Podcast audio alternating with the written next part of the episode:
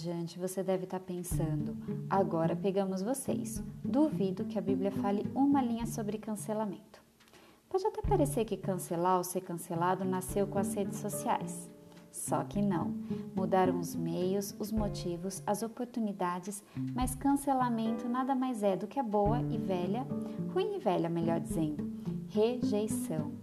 E tanto a rejeição quanto o medo dela são quase tão antigos quanto os relacionamentos humanos. Sim, a Bíblia tem muito a nos ensinar sobre isso também. Não me cancela não e fica até o final, porque isso é assunto para vários tweets.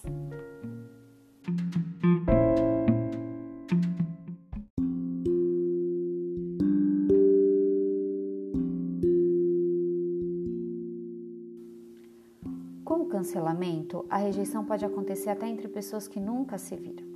Às vezes, pode parecer que estamos sempre em um concurso de popularidade, a um clique da aprovação, like, ou da desaprovação, dislike. E a rejeição real ou virtual? Dói muito, né? Desde criança a gente sente isso. Uma vez escutei de um menino bem pequeno: Só sou feliz quando todo mundo gosta de mim. E gelei porque fui uma adolescente assim e, mesmo tendo vivido anos nessa pegada, logo entendi que era uma tarefa impossível e exaustiva. Como agradar ao mesmo tempo o professor e o amigo que pede cola? Quem acha que o Cristiano Ronaldo é o melhor do mundo e quem tem certeza que é o Messi? Meus pais e a galera que vai voltar bem depois do horário combinado. Dois amigos que brigaram e querem que eu tome partido. Impossível. Só a possibilidade de falhar muitas vezes tirava meu sono. Fiz coisas bem erradas nessas tentativas, magoei e decepcionei pessoas. Aí bati a culpa. Já aconteceu com você? Na época eu não amava Cristo e só depois de confiar nele como meu Salvador, entendi que eu dava poder de um Deus a cada pessoa que eu queria agradar acima de tudo. Isso é, além de uma grande enrascada, uma ofensa enorme ao Deus verdadeiro e ao que Cristo fez por mim.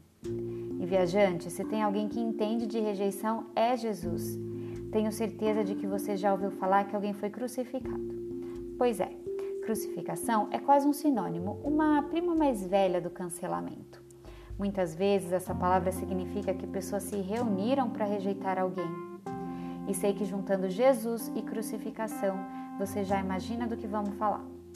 Séculos antes do nascimento de Cristo na Terra, o livro de Isaías já dizia que ele seria rejeitado e desprezado.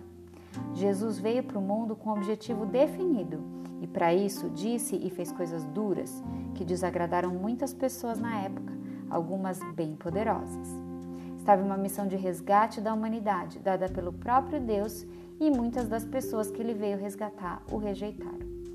Jesus foi crucificado, e isso não é um modo de dizer. Foi a crucificação real, o tipo mais doloroso e cruel de cancelamento que você pode imaginar. E mesmo nós não merecendo, ele escolheu sofrer e morrer por mim e por você. Para saber mais, ouça o episódio 3, o Resgate 316, aqui da estação.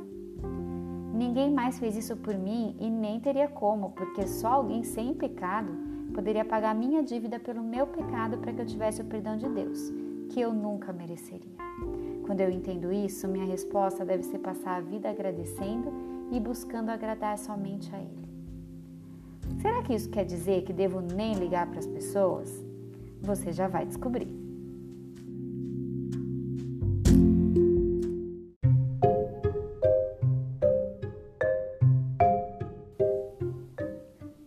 Não é tão simples assim, viajante.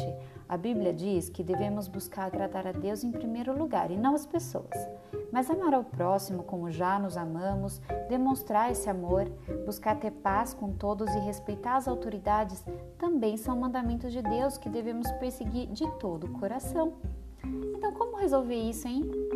Em primeiro lugar, guarde o seguinte: aquilo que a Bíblia mostra que Deus condena, você simplesmente não deve fazer para agradar quem quer que seja. Alguns exemplos: mentir, roubar, desonrar seus pais, trapacear, deixar de cumprir suas responsabilidades, humilhar pessoas e nem deixar de fazer aquilo que claramente Deus ordena. Concordar com o que ele não concorda é a má aprovação das pessoas em primeiro lugar. Não vou te enganar. Provavelmente você vai sofrer perseguição ou ser motivo de piada por escolher seguir a Cristo. Obediência a Deus não está nas trending topics e nem é a hashtag mais subida, né? Mas saiba, é muito melhor buscar agradar o Senhor, que te ama e quer o seu bem, do que fazer de várias pessoas deuses na sua vida, a quem você nunca conseguirá agradar completamente, e muito menos ao mesmo tempo. E você estará na melhor companhia. Muitas pessoas foram perseguidas por obedecerem a Deus. Jesus nos avisou que teríamos aflições no mundo, mas que o nosso ânimo tem que estar no fato de que Ele venceu o mundo. Além disso, o que as pessoas esperam de você pode mudar, mas Deus e Sua palavra nunca mudam. Tem outro desafio muito grande. Cristo era perfeito e nós não somos.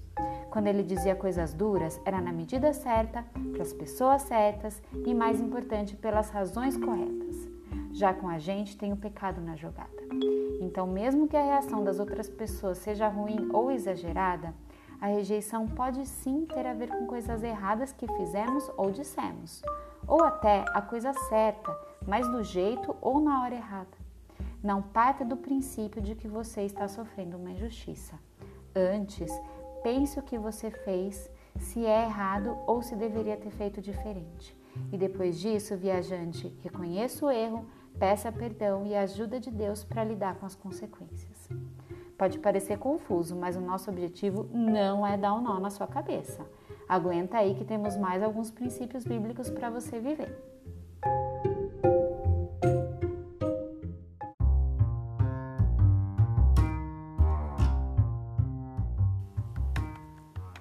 Leve suas lutas e medos a Deus em oração, pedindo a ajuda dele. Busque conhecer a vontade dele na Bíblia para agradá-lo em primeiro lugar. Seja humilde, seja amoroso, ouça antes de falar e diga a verdade. Tenha sempre o objetivo de construir e resgatar, nunca destruir e humilhar. Faça o que puder para ter paz com todas as pessoas, mas tenha coragem de enfrentar a rejeição e oposição por causa de Cristo. Não cancele, não temos licença para espalhar ódio por aí. Cerque-se também de pessoas que te ajudem a caminhar com Cristo. Peça ajuda a se perceber que o medo da rejeição te impede de fazer o que é certo. Lembre-se do modelo de Cristo, que foi rejeitado e prometeu estar conosco em nossas aflições. Busque materiais que falam sobre o assunto. Veja na descrição algumas indicações. Uma coisa é certa: Relacionamentos não são complicados e sem a ajuda de Deus e a transformação que Ele faz na nossa vida por meio de Cristo, impossíveis. Como a Bíblia pode nos ajudar com aquelas pessoas que cruzam o nosso caminho e parecem destinadas a nos tirar do sério? Não perca o próximo episódio.